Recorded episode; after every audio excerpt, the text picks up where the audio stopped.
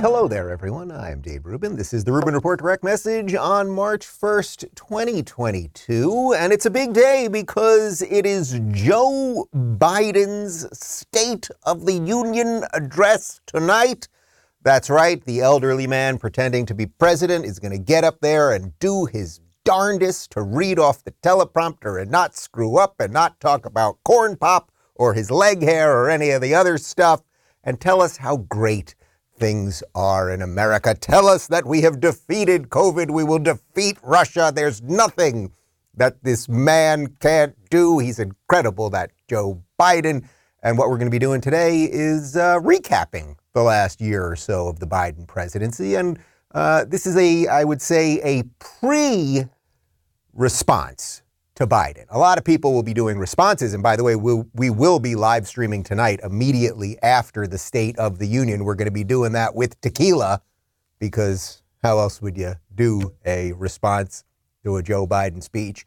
Um, but this is my pre response because there's going to be a lot of lying tonight, right? Like, this is just going to be like an endless cascade of lie after lie after lie after lie.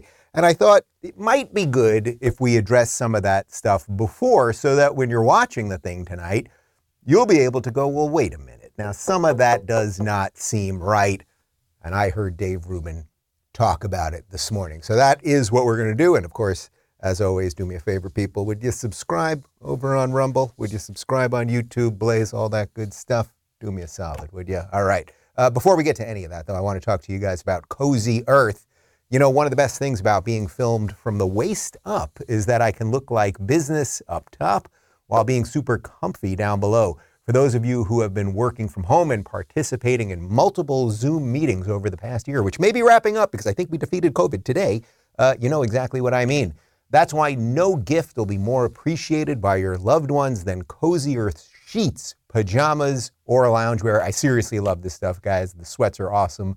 They are so soft and lightweight, and that's because they are made from super soft viscose, from highly sustainable bamboo. Cozy Earth's bedding and loungewear are also temperature regulating, so you'll sleep comfortably year round. It's no wonder that Cozy Earth has become the bedding of choice for interior designers and celebrities. Cozy Earth is so confident that you'll love their products. You can try anything risk free with their 100 night trial. If you don't love it, return it within 100 days for free. Give the gift. That'll be appreciated every single night, especially if it's a gift to yourself. Cozy Earth bedding and loungewear. And now my audience can save 35% on Cozy Earth bedding and loungewear. Just go to cozyearth.com, enter my promo code DAVE, and save 35%. Hurry, that's 35% off at cozyearth.com. Promo code DAVE, cozyearth.com. And now back to me. And you could be wearing the same sweatpants as me at night. Does it get any better than that, people? Okay, let's talk about the State of the Union tonight. This is when once a year the President of the United States gets up in front of a joint session of Congress and they read a speech that someone else has written for them, where they, in essence, lay out what has happened for the past year and their future vision for the country. Now, let me just put the biases aside right up top. Like, I'm not really into this Joe Biden guy, right? Like, I don't think he's a particularly good president. I did not vote for the guy. That being said, I didn't realize how badly it was going to go and how quickly that would happen. Uh, but all of that being said, and I really do mean this, I want the president to do well, right? Like, and any American should want the president to do well, meaning that the guy is the pilot of the plane. He's the guy in charge. He is the chief executive of the government. And we are all citizens of this country that he's purportedly in charge of. And you would want things to be going pretty well so the economy's chugging along, so that you feel safe and crime is low, so that our international relations are, are sensible and all of these things. Uh, however, that's just not really been the case with this guy. Uh, and yesterday, of course, they started announcing that we're going to wrap up the COVID thing real quick. We touched on this at the top of the show yesterday, but I want to show it again. Uh, Congress drops mask mandate ahead of Biden's State of the Union speech on Tuesday. Mask wear is now an individual choice option, the Capitol attending physician said. So, just to be clear, this is what most of us right wing maniacs have been calling for for about two years that you would make a choice. But these people decided to mandate it, to force companies, to force their employees uh, to put on masks or be vaccinated or whatever it might be. But suddenly, in time for the speech, because they're looking at the polls and we'll get to the numbers in just a few minutes, they're realizing that they better back out of all of this stuff. So the very same people, the very same Democrats, because it's basically all Democrats who are going to be sitting in that chamber, I assume without masks tonight, um, still have kids in masks in schools in New York and in California. They're rolling back that, by the way, too. Uh, but even in a place like California, oops, now I owe somebody five bucks for the uh, get out of Cali jar, so we got to throw that in there. Uh, even in California, some of the cities are going to still keep the mask mandates in related to the schools. So a week ago, we all had to wear masks, but then science, science, science. We're going to have several hundred people sitting in a chamber, the most important people in society. These are politicians. We can't lose our politicians. They are going to be sitting there, and it is possible that someone in that room will have COVID a week ago, they would have been forced to wear a mask. This time they won't. Uh, but of course, and we did show you this one yesterday again, but I just have to show it again just to just to shine light on the fear. The fear, that's all they got. They got fear, man, and you better just be fearful of the fearful stuff that they're throwing at you. Biden told us that a lot of people were going to die just in the last two months. It's here now, and it's spreading, and it's going to increase. For unvaccinated, we are looking at a winter of severe illness and death for unvaccinated, for themselves, their families, and the hospitals they'll soon overwhelm. But there's good news. If you're vaccinated, you have your booster shot, you're protected from severe illness and death, period. Yeah, it never happened. We never got the winter of severe illness or death. We got the winter of mild illness. We got the winter of pretty much everybody got Omicron and a lot of people got sick and some people had leg pains for three days and some people did get a little more sick. And of course, some people died. It's part of life, circle of life. Watch The Lion King, sing the song. You get it. Um, but he tried to paint that all as, oh, the unvaccinated are the ones who are going to end up overwhelming the hospitals, crashing the system. Somehow, and we did a lot of research on this, Phoenix, you, you were doing some research on this this morning. We couldn't find any video of any hospital that has collapsed under the weight of COVID. Not anywhere in the world. We couldn't find one in Africa, couldn't find one in Europe, couldn't find one uh, even in a southern state here in the United States. We couldn't find any, but they tried to use fear to make us do what they wanted. And then finally, because good people just continued to live their life and fought back, and places like uh, this Florida, that in case you haven't heard, I kind of dig, uh, are led by guys like Ron DeSantis, well, then they started realizing, holy cow, people don't like us. And yada, yada, yada. We're wrapping this thing up for the State of the Union address tonight. So we have a whole slew over the next 25 minutes or so of things that Biden has said over time and then sort of what happened in reality. Before I get to any of that, though, I want to talk to you guys about Battlbox. You know, how are you going to find your new favorite piece of outdoor gear? If you sign up for Battlbox, and I got a big box with me right now, uh, it finds you. Battlbox is your go to monthly subscription for hand picked outdoor survival and everyday carry gear. Getting the best gear for yourself not only takes time, but can be incredibly expensive. That's why Battlbox brings you name brand, high quality products every month at half the price of what they'd cost on their own. Just pick the box that works for you and get tested and vetted products that you can trust that are selected by an expert team of outdoor professionals. From an Aquapod emergency water kit to an Atomic Bear survival bivy delivered right to your doorstep each month. Battlbox has shipped over a million boxes since 2015, has been featured everywhere from the New York Times to Survivor's Edge. David loves to go camping and was excited to find high quality binoculars and a knife in our box, which we got yesterday, and we are going to go camping somewhere in the Everglades. Personally, I'm worried about when the zombie apocalypse will strike and whether or not we'll have enough food in the house. So I was thrilled to receive Battlbox 72 hour emergency meal kit. Find out why outdoor enthusiasts call Battlbox the best gear I never knew I wanted. Sign up, receive, survive. What are you waiting for? Don't miss another Battlbox mission. And from now until March 31st, get a free mystery box worth $115 or more with any new subscription at battlbox.com slash Rubin. That's a free mystery box worth about 115 bucks right now at trybattlbox.com slash Rubin. Try battle, no T in there, battlbox.com slash Rubin. And now back to me. Okay, so let's just talk about Joe Biden's record. The guy has only been president for a year. It seems like a lifetime. I mean, time You know, in these last two years of COVID, time has felt very weird between lockdowns and people staying at home and not going on vacations, all this stuff. It, it actually feels like the thread of time has been like pushed and pulled in very weird ways. But Joe Biden has only been president for a little over a year. It's about 13 months to be precise. And uh, things have not gone very well for this elderly gentleman pretending to be the President of the United States. Uh, Ted Cruz summed it up nicely in a tweet. Uh, let's pull that up over there.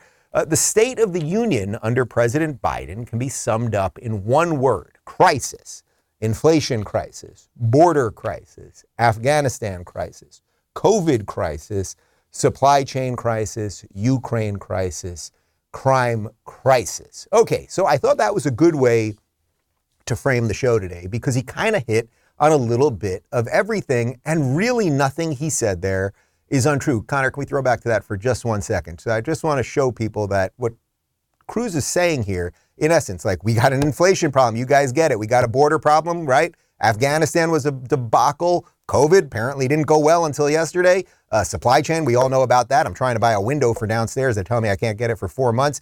Uh, Ukraine, big problem. Putin, Russia, the whole shebang. And, uh, and crime, as we've seen in especially in our Democrat-run cities. So Cruz kind of framed the way that we're going to do the show today, uh, and we're just going to kind of dive into each one of those issues. And let's let's see. We're going to present you with some numbers, and you decide whether things are going well or not.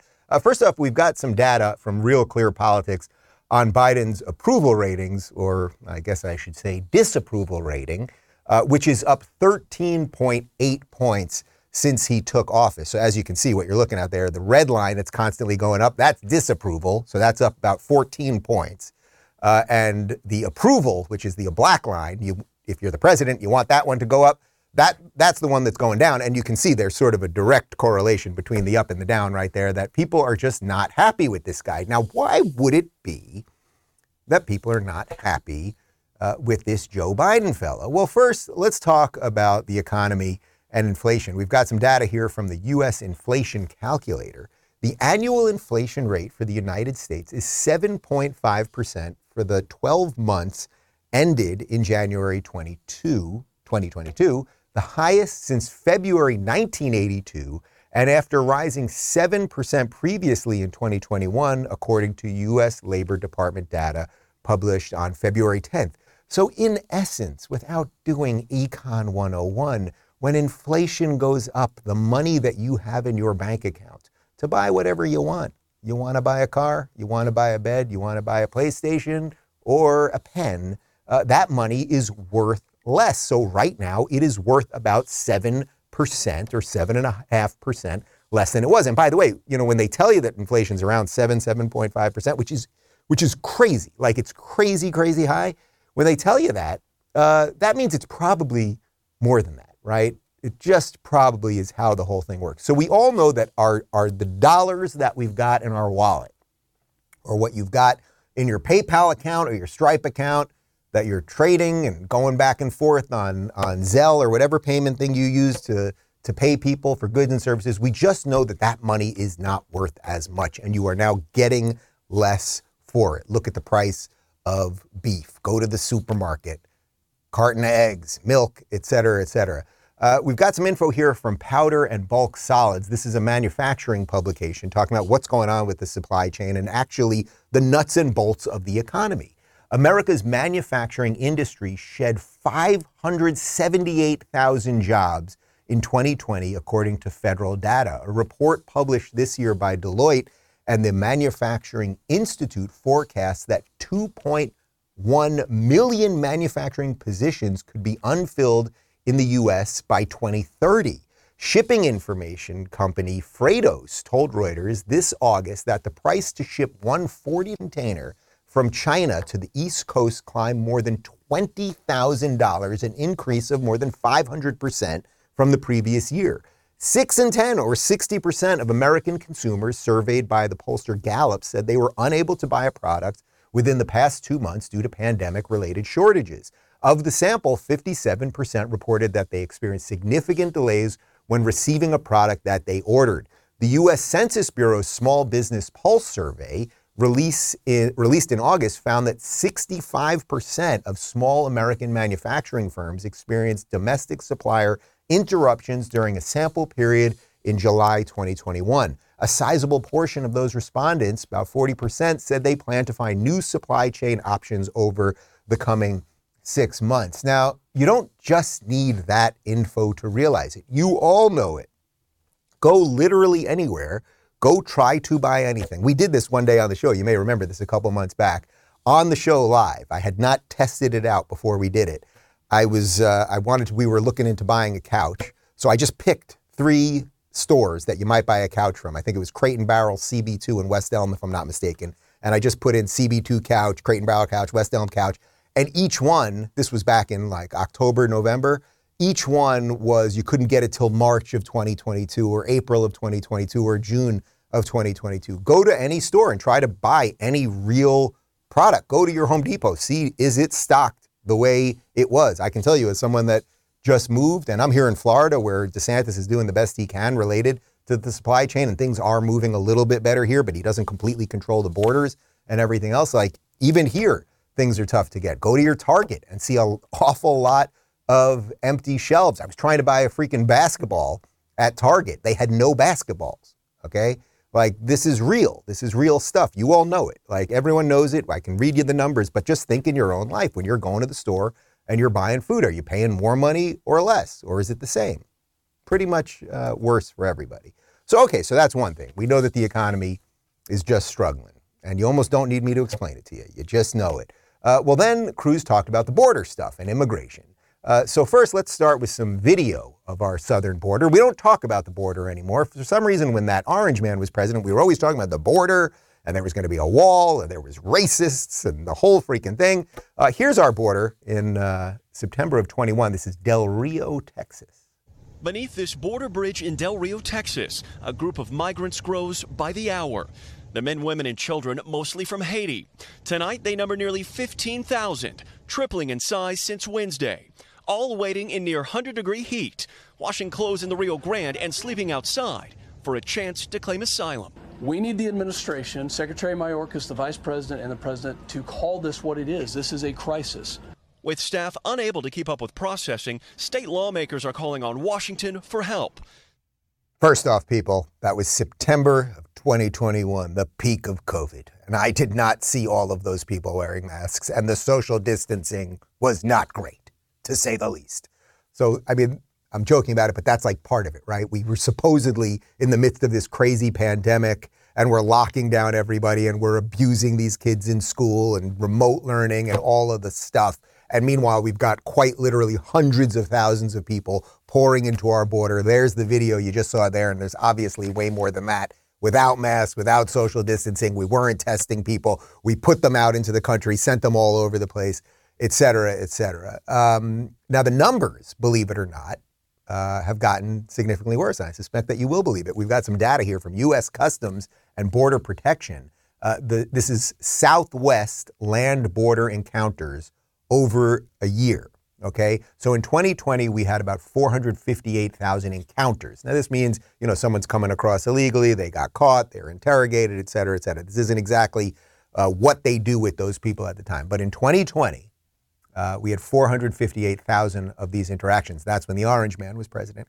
In 2021, uh, we had 1.734 million now, I don't have my calculator here, uh, but you guys can confirm this for me. Uh, that's significantly more. It's about 1.3 uh, million more than uh, the year before. And then, and of course, Joe Biden was president in 2021. And then, just in these last few months, the last four months roughly, October 2021 to January 2022, beginning of this year, we've had 672,000 of these encounters. Now, how many of these people are here? how many of these people were arrested or sent back, how many of them have children that are now here. All of these, we don't really know. But we all kind of know something ain't right. But he's going to tell us tonight that the border is more secure, and he's going to tell us that COVID is over, and all of these things. And they're just not true. Now, why would he tell us all of these things? One of the reasons he would tell us all these things is because we have a media that does not question Democrats, as you know, nearly as intensely as they question uh, Republicans. Uh, now, Kamala Harris is the vice president. Uh, I suppose she's the vice president. She's this woman who apparently, who seems to me to be on drugs of some kind. She's constantly cackling, uh, and she just says words. She puts a lot of words together. Doesn't really mean much, uh, but people, uh, the media likes her, even though she was polling at zero percent when Joe Biden selected her as vice president. Uh, you may remember this uh, bizarre response when she was asked about the border crisis. Quickly put a button. Okay. Do you have any plans to visit the border? I, at some point, you know, I, we are going to the border. We've been to the border. So mm. this whole this whole this whole thing about the border, we've been to the border. We've been to the border. You haven't been to the border. I, and I haven't been to Europe. And I mean, I don't, I don't understand the point that you're making. I'm not discounting the importance of the border. Well, I, I mentioned it because even I, I know Republicans have certainly come at you on this, but Democratic Congressman Cuellar has a border district has said to the, you and the president, "Come, you need, I to, you care need to see about this." listen. I care about what's happening at the border. I'm in Guatemala because my focus is dealing with the root causes of migration. There may be uh, some who think that that is not important, but it is my firm belief that if we care about what's happening at the border, we better care about the root causes and address them. And so that's what. I- You've been to the border. You've been to the border. Well, you haven't been to the border. Well, I've been to Europe. I had. I was going to go to Italy. These people are just terrible. And then she gives this ridiculous answer, like, "I'm in Guatemala dealing with the root causes of why people are going." It's like, oh well, what'd you do, lady? What did you do in the last five months in Guatemala that has stopped people from coming to the border? The answer, ladles and jelly spoons, is jack shit. She did nothing. Absolutely nothing. Uh, we've got some info from Reuters here, uh, a little bit more uh, now going. Well, let's shift actually. Uh, we, I think we got the point on the border. Uh, let's talk about Afghanistan, right? So we, we talked about the economy, we talked about immigration. Uh, then, of course, there was Afghanistan. Now, you may remember, of course, this was in August of 2021. I was off the grid when this thing happened. So I had to get caught up uh, pretty quickly when we did that first show back in September with Adam Carolla. But this was a absolutely like really a, a beyond comprehensible destruction of foreign policy. Now, I was never for the Afghan war. We were in war for 20 years. It was the longest war in American history. Nobody really knew why we were there anymore, right? It was just sort of going on and on. We're fighting the Taliban. We're trying to disrupt Al Qaeda, but most of the people who did 9 11 were from Saudi Arabia something. It seemed very weird. Uh, and so we all sort of wanted Afghanistan to wrap up, I think. Uh, but it did not wrap up well. And of course, you guys all remember some of this video. Kabul airport this morning is back up and running. Evacuation flights for U.S. Embassy personnel and contractors in full swing. Flights were stopped yesterday when tens of thousands of Afghans stormed onto the runways, desperate to leave, clinging onto aircraft, trying not to be left behind as the Americans pull out. U.S. troops found themselves overwhelmed as they tried to clear the airport, firing warning shots. The Pentagon says American troops killed two armed Afghans, but some Afghans were able to get out. On one flight so full, it may have set a record for the number of people who can fit onto an American C 17. Afghans are running from the Taliban, now in full control, setting up checkpoints with the very weapons American taxpayers bought for the Afghan army, which collapsed instead of fighting after the U.S. pulled out of bases and left them without air support. Now, doesn't that all feel like a lifetime ago? And it's sort of like, well, why should we care anymore? We're gone. Um, but, you know, as we talk now about what's going on with Russia and Ukraine, it's like, what do people around the world think the United States is all about? What do we do for our allies and the people on the ground who are the translators who are helping us fight the Taliban and everything else? As they uh, reported right there, the amount of weapons. We literally left hundreds of millions of dollars of weapons and tanks and helicopters and munitions and all of these things that are now in the hands of the people that we were supposedly fighting uh, and the people that we betrayed on the ground. And again, I'm not even saying we were supposed to be there in the first place, and of course we had to wrap it up, but we, we did it horrifically. Absolutely horrifically. And of course, as you remember, and we've got some info from Reuters here, I mean, this was the, the sort of worst of it, as if those images of Afghans falling off the plane wasn't bad enough. Uh, Marines from the 2nd Battalion, 1st Marines Regiment, were on duty outside of the Kabul airport on August 26 when a suicide bomber detonated explosives, killing at least 13 U.S. service members and scores of Afghanistan of Afghanis. Um, you know, it's kind of interesting because we don't know their names, right? Mainstream media didn't show you their names. These 13 people who signed up to protect the United States, who then died due to a suicide bomber in a horrifically botched escape from a country that we're not totally sure why we were in in the first place. And the reason I thought that Afghanistan was worth talking about is because obviously foreign policy is on everyone's mind tonight. And we're going to hear all sorts of stuff tonight from Biden about what's going on with Russia invading Ukraine. Uh, and we showed you some video of that yesterday. We've got a, a shorter version of it today just to catch up. This is the Russian invasion of Ukraine, which is happening quite literally as we speak. Вже штук 20 пролетіло. Не видно українського герба. Точно російські. Прямо над хатами. Прямо ось над хатами літають, падли. Полетіли в сторону аеропорта, бомблять аеропорт. Чути, що... Вот еще летят. Это пиздец.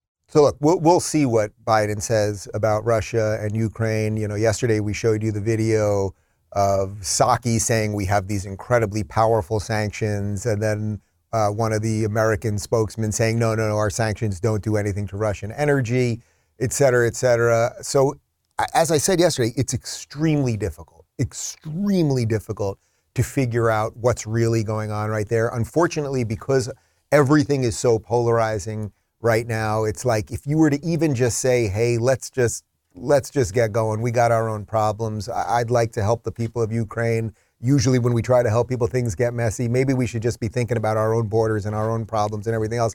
They'll tell you you're a Putin puppet or some sort of isolationist or you're probably a Nazi, you know, that too. So I don't know exactly what we're supposed to be doing there. I do believe, of course, that the people of Ukraine have a right to defend their homes and their homeland. This was an unprovoked attack by one nation on another nation. They're both UN members, okay? Uh, so the charter of the UN, you can't attack another UN member. Um, so we have to figure out what to do and where the United States fits in all of that. Um, but after you see what happened in Afghanistan, only you know roughly eight months ago, and the disaster there, it's like, do you think that this administration, led by this Joe Biden, who's going to give the speech tonight, do you think that that these people are trustworthy or know what they're doing or anything else? I wonder what our allies think. I wonder what Zelensky, uh, the president of Ukraine, is thinking right now. Like, are the are the United is the United States uh, trustworthy? Are they going to help when they say they're going to help, et cetera, et cetera? We'll see. Maybe Biden's going to lay out something really incredible tonight. I, I somehow doubt it, but but we will see. Uh, so then, of course, what really led us to, to everything related to Biden is all of the COVID nonsense. And I would like to preface this all by saying I live in the free state of Florida. I was at a jam packed event last night with about 150 people, smiling, happy refugees from all over the United States coming here to live free. In my day to day life over the last two months since I have moved to Florida, COVID basically has not existed. I am not saying COVID does not exist. I am not saying that people don't get sick and people don't die, et cetera, et cetera. And I got COVID about six weeks ago. I am just saying maybe it was time to move on and we wasted two years of our lives giving power to people who did not deserve it. So we've got an image here from our world in data on US COVID deaths and cases per million. And this is really staggering. You really have to look at this. So I want to I just want to make sure everyone sees this because you know, if you've listened to the mainstream media and paid attention to the way that they've talked to us, it seems like we've just lost so many people all the time and all of these things that we've done have really helped and it's simply not true. So what you're seeing right there, the bump at the end of the the top uh, chart, the top graph right there, is that basically uh, over sort of December, January, when it gets really high, that's when Omicron went crazy, right? And pretty much everyone got COVID. And then we started getting herd immunity uh, because we know the vaccines were not working as promised. And now, because so many people got herd immunity, so many people got COVID and mostly survived, now the numbers really are dumping out. But look where they're dumping out really just to the levels that they were at roughly, if you look at that where they're at right now at the end of that top chart, the end right there, it's basically where the numbers were around, what is that? Let's say March of uh, last year. But now we can open up. Now we don't have to wear masks. Now we don't need the mandates anymore. Do you think this maybe has a little something to do with politics? Those are cases, of course, on the top level. And what you're seeing are deaths on the bottom level. And as you can see, these are per million. So they peaked in, what's that, about January of 2021. They peaked at 10 deaths per million. And right now, they're at about six deaths per million. But somehow, all of the things that they told us we had to do, the vaccine mandates and the masks and all that stuff, we don't have to do any of that anymore, even though the numbers are roughly the same. And that tells you this was always about politics. It just tells you that, obviously, and they're looking at the numbers. They're looking at the numbers and they're going, we got midterms, guys. They're coming up in a couple months. Nobody really likes this old guy. People have had it with the masks and the depression and the lockdowns and the drug use and the rampant crime that came with all of this stuff and the sort of cascading effects of society collapsing under this nonsense. And we better do something about it quick. And as I mentioned last week, when it was starting to become obvious that they were about to do this, this turn on COVID, right? And you got to admire the evil not the evil of what they do, but the way they do their evil. You got to give the devil his due. It's like they are going to have people believing by election time in November that it was the Republicans who wanted to lock us down and keep us in masks and all of that stuff. That's what they do. That's why it's like COVID just wrapped up and then bam, we got a war. The script just changes. I don't know how the whole freaking thing works. I just don't know, but I know that there is something there related to all of this. So just to dive into the COVID numbers a little bit more, we've got a quote here from KHN News.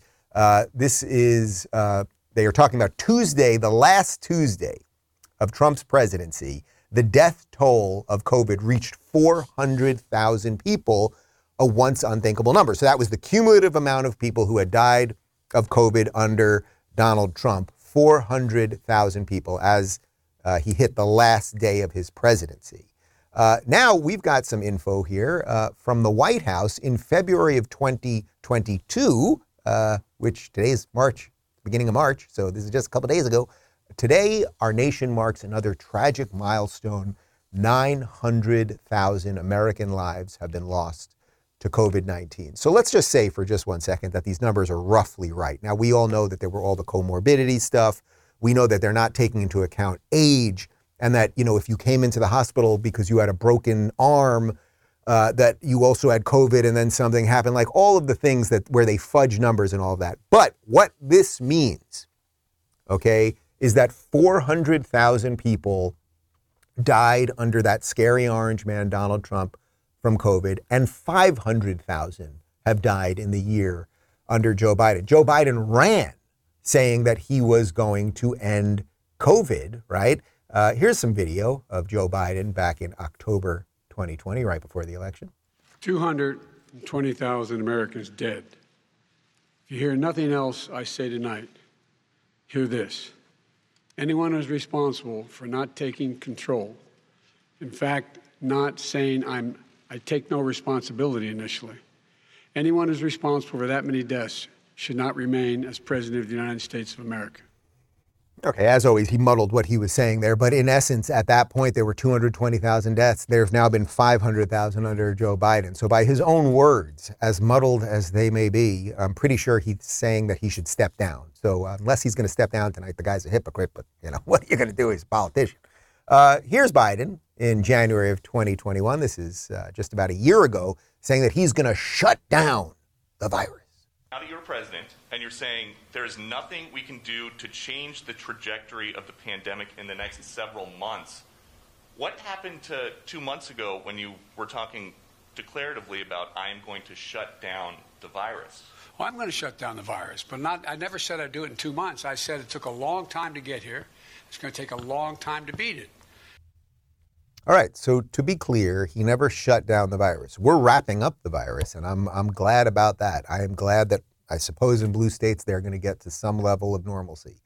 That is good, but as I just laid out, it has everything to do with politics and virtually nothing to do with science, which is why I guarantee you, I guarantee you tonight, when Joe Biden is going through, even if the Biden campaign people are watching this right now, when he's going through the numbers of the amount of people that had COVID, say two months ago, and died of COVID two months ago versus the people today, he's not going to give you actual numbers on it because the numbers won't indicate that now it would be the time to get rid of the mask and the thing and the vaccines and all of that stuff. Like it just, this was all about politics. That's exactly what these people do. So he he did not do well. And I, by the way, you know, I can be a little glib about some of this stuff, but again, it's not to diminish any of the people that died of COVID or any of the people that have long COVID or are suffering in any other way.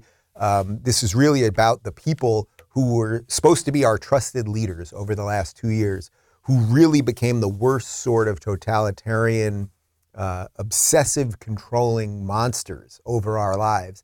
And there are some pockets of America where they have very little influence, and, and that is a real beauty of our federalist system. Let's move on from COVID, though, to crime. Because you remember when Donald Trump was president, there were cities burning and Black Lives Matter and Antifa, and we'd see things blowing up in the background, and CNN would be standing there talking about mostly peaceful protesters, and we were defunding the police because that made sense and all that stuff. Well, crime's rising too, even though now Joe Biden's president. Here's some info from the Council on Criminal Justice. Drawing on crime data from a sampling of 22 cities, the study found that the number of murders in 2021 was 5% higher than the counts recorded in 2020, representing 218 additional murders in these cities and 44% greater than in 2019, representing about 1,300 additional lives lost. 16 of the 22 cities reported a rise in homicide last year, ranging from increases of 108 in St. Petersburg to less than 1% in Memphis and Baltimore, while six, including Seattle and Omaha, saw a decline. So we all know this, right? Like we know whether it's murder, whether it's petty theft, whether it's just walking into a CVS or Walgreens and putting your arm on the counter with the big bag and stealing all the stuff, or walking into Louis Vuitton, or give me another fancy store, Bloomingdale's.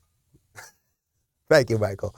Uh, that people are just walking into stores and stealing shit, and people don't want to stop them.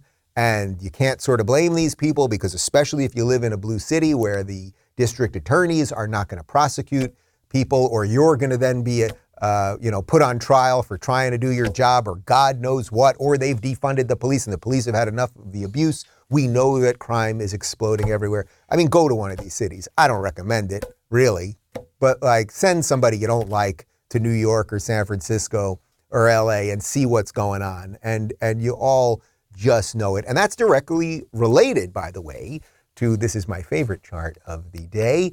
Uh, we've got some video here uh, about the California exodus, and yes, I'm saying California, so I'm going to throw some money in the in the Escape Cali Fund, and we're going to give it to somebody at the end of the year who wants to get the hell out of California and move to Florida. But you can see this is the estimated number of people fleeing California and where they're going. What's fascinating about this is I would have thought that the uh, that more people, the the circles that you're seeing there, uh, that's where the concentration of people are going. I would have thought more were ending up in Florida, but that's you know that's the 3,000 mile jump across the country. Uh, but most of the people are actually ending up in Texas. And of course, the the question is, are you going to vote the right way, right? So if you're a guy like Joe Rogan, it's like okay, you were a Bernie supporter up in California when you lived there. You got the 200 mil from Spotify. You realize you didn't want to pay all the taxes. Now you move to Texas. Okay, no state income tax. You're going to save a lot of dough. But are you going to make sure that you vote for Republicans? Not because you have to be a Republican, but you can't be a Democrat. And, you know, this is where I always talk about the liberals. You can't rail against wokeism, rail against critical race theory, all of the big government programs that have destroyed the places you live. And then you can't go to the places that have done it right and import those problems. And, and if that's your plan, then you should stay in some of those places. Um, Anyway, we've got two more videos for you in closing, uh, this one came out yesterday, and it's like they just lie. They just lie. They know they're lying. They know we know they're lying, and yet they continue to lie. Here's Joe Biden claiming that Republicans are trying to stop black people from voting yesterday. We're going to keep pushing on this, and we're, we're protecting our country's threshold liberty, the sacred right to vote, which I've never seen is under such attack. You know, it's always made it harder for blacks to vote, but this is trying to be able to figure out how to keep the black vote when it occurs from even counting. Over the past year, we've directed federal like the two morons in the back that don't even know what they're applauding. I mean, first off, again, Biden is just bumbling and mumbling, and he doesn't really say things in a proper way. But you sort of get the idea uh, that Republicans are mean and they're stopping black people from voting, and that's what they used to do, and they're doing it even worse now. Not true. Do you know what Republicans are trying to do? They're trying to make sure that you have an ID when you vote. And I guarantee you, if you're watching this, you have some sport, some form of identification. Do you guys have uh, identification? Yeah? Okay. Everyone in this room has identification. These aren't the brightest people in the world, okay? Are pretty good. But I'm just saying, if these guys can do it, you can do it, okay? All right? Now I feel like I have to get you guys guacamole today on the Chipotle after that, that very intense insult. Um, everyone has ID. Everyone has ID. You need an ID to get uh, on a plane. You need an ID to rent a golf cart or whatever else you might be doing. So he's just lying. And they just know that they can lie over and over and imply that the other people are racist while they're really the racist.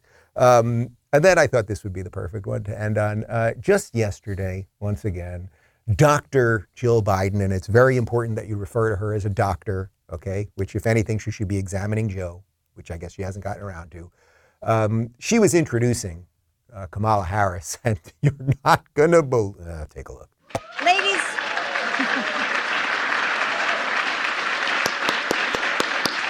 Ladies and gentlemen, the president of the the vice president of the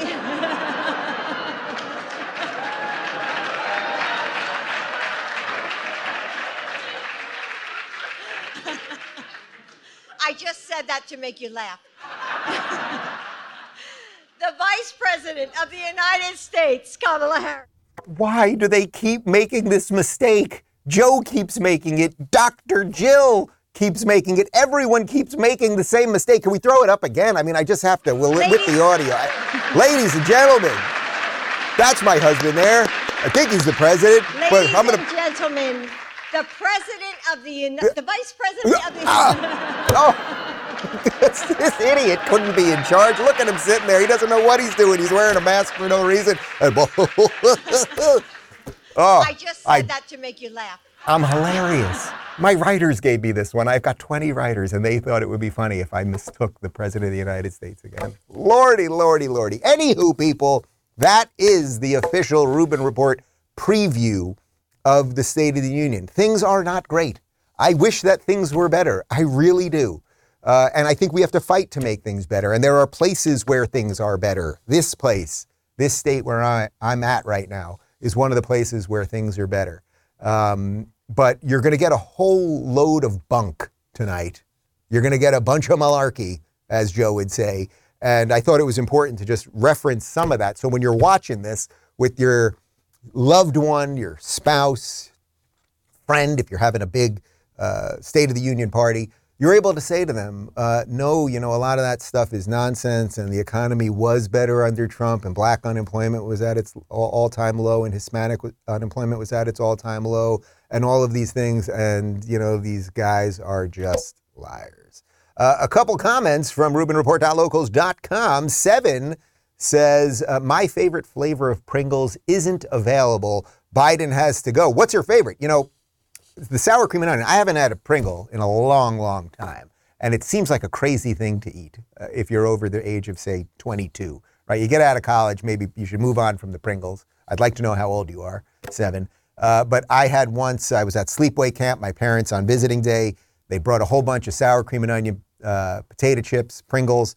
And uh, then the counselors, when the parents left, said, you know, you guys can't keep all this candy, all this food. And I downed two total containers of those things within an hour. Puked my brains out. Don't think I've had Pringles ever since. This show is not brought to you by Pringles, by the way. Uh, Olaf says, Bummer I missed out on the winter of death. It would have been a good miniseries, right? It's like, listen to what they were saying. If you don't get vaccinated, you'll all die. We're taking the masks off for my little talk. Amy says, uh, My daughter was required to get vaxxed within 60 days of employment. She's a remote worker at her company, but she didn't, and they finally caved. Finally, some wins. Yeah, finally, some wins. I have no doubt that your daughter was making whatever decision was best for her and was thoughtful about it and everything else. And I do have to say, you know, two years after all of this stuff, it was my personal choice not to get vaccinated. I was trying to pay attention to what was going on and follow the narratives and everything else. And yes, I did get COVID. Uh, and there were moments where I got pretty damn close to getting vaccinated because I have, you know, family pressures and, and whatever it might be, right? And, and feeling like, you know, that the, the government is just to, who knows what, like really, who knows what? Seize bank accounts? Would that be too crazy if you didn't do what they wanted? Talk to our friends up in Canada. Um, but I have to say that two years after all of this, I'm, I'm very proud that I stuck to my guns. And I hope that as many of you as possible stuck to your guns as well. And I know there are all sorts of pressures. You don't want to be the family that takes their kids out of school. You don't want to be the one guy at work who goes against the trend and all that stuff. But I thought when we were kids, we were all told, told to stand up to the man, say what you think. Weren't those things like don't follow the crowd? Weren't those things that mattered that we were always taught were the lessons of life? right? Like, wasn't it that stuff? Anyway, let's see if uh, Joe Biden offers us anything uh, positive about America. Talks about individual rights, talks about freedom, says the word liberty, perhaps, talks about states' rights, uh, talks about ways that uh, he could maybe lower taxes, let you have more of your money. Not let you have more of your money, let you keep more of your money. Maybe he doesn't need more of your money, but I suspect none of that's coming. Uh, as I said, guys, we will be live immediately after the State of the Union tonight. So if you have not, do me a favor and subscribe to our Rumble channel, our YouTube channel, and of course, you can watch at The Blaze as well. Uh, part one of my interview with Harriet Hageman. She is the Republican running against Liz Cheney in the uh, Wyoming congressional race. Uh, she is trying to bring some conservative principles back to Wyoming. Obviously, Liz, she's what I call the pet Republican, that, you know, these type of Republicans that they bring on MSNBC to talk about how bad Republicans are, and then they get pat on the head and they get a cookie, and it's really wonderful. Liz, you got to go. Uh, so part one is up uh, on YouTube and Rumble right now, and of course the full is up absolutely ad-free at RubinReport.locals.com. All right, we got a long day. I'll see you at about 10, roughly 10 p.m. Eastern. We'll see how long Joe babbles for us, but but I will be here with tequila, waiting for you. See you later. Thank you guys for tuning in to the Rubin Report Direct Message. We're live on Rumble, Blaze TV, and YouTube every weekday at 11 a.m. Eastern, 8 a.m. Pacific. Don't forget to review, share, and subscribe to this podcast. And if you're looking for early and exclusive content, you can join me on Locals at RubinReport.locals.com.